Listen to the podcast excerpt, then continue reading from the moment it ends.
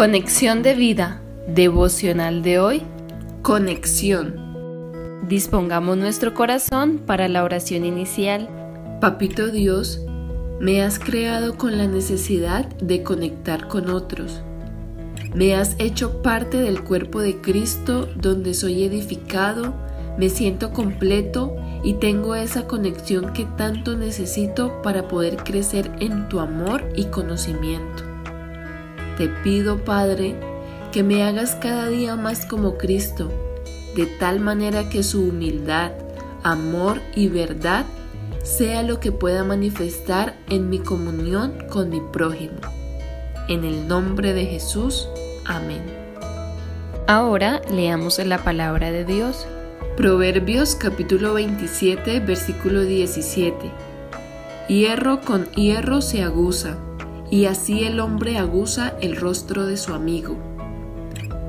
Efesios capítulo 4 versículo 16.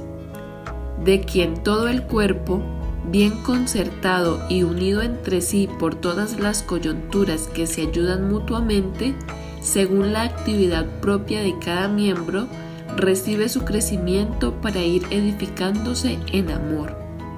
La reflexión de hoy nos dice, Existe una regla fundamental para el desarrollo personal y espiritual desde el inicio de la creación, y es la necesidad de compartir con otros, de estar conectados y acompañados. Lo vemos en Génesis 2.18 cuando dice, No es bueno que el hombre esté solo, le haré ayuda idónea para él.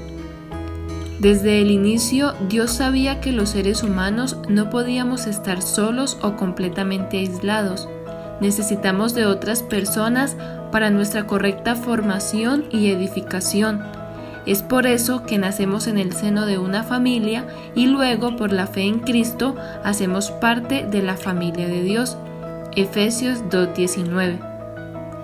Pero resulta que hoy en día es una de las bases que más sutilmente se está destruyendo en nuestra sociedad y aunque contradictorio pero cierto, una de las principales causas de esto son las llamadas redes sociales, donde promueven las relaciones interpersonales y la conexión con otras personas, pero en realidad lo que se está logrando es todo lo contrario. Nos están alejando de las personas reales para conectarnos con perfiles virtuales o, en otras palabras, nos están cambiando una relación directa y real por una con intermediarios y probablemente falsa. Es de resaltar que en tiempos de pandemia el uso apropiado de los medios virtuales nos ha permitido seguir conectados. Pero nosotros, Iglesia, no podemos caer en este engaño Sabemos que tenemos el privilegio de ser miembros del cuerpo de Cristo donde estamos conectados unos a otros por las coyunturas para ayudarnos, animarnos, edificarnos y crecer en aquel que es nuestra cabeza, Cristo. Así que, por amor y obediencia a Dios y como lo decía el apóstol Pablo, no dejemos de congregarnos como algunos tienen por costumbre.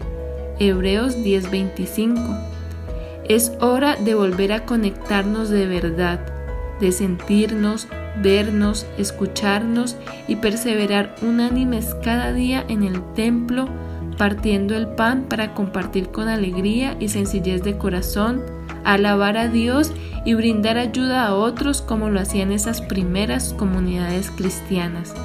Hechos 2, 46 al 47. Visítanos en www.conexiondevida.org. Descarga nuestras aplicaciones móviles y síguenos en nuestras redes sociales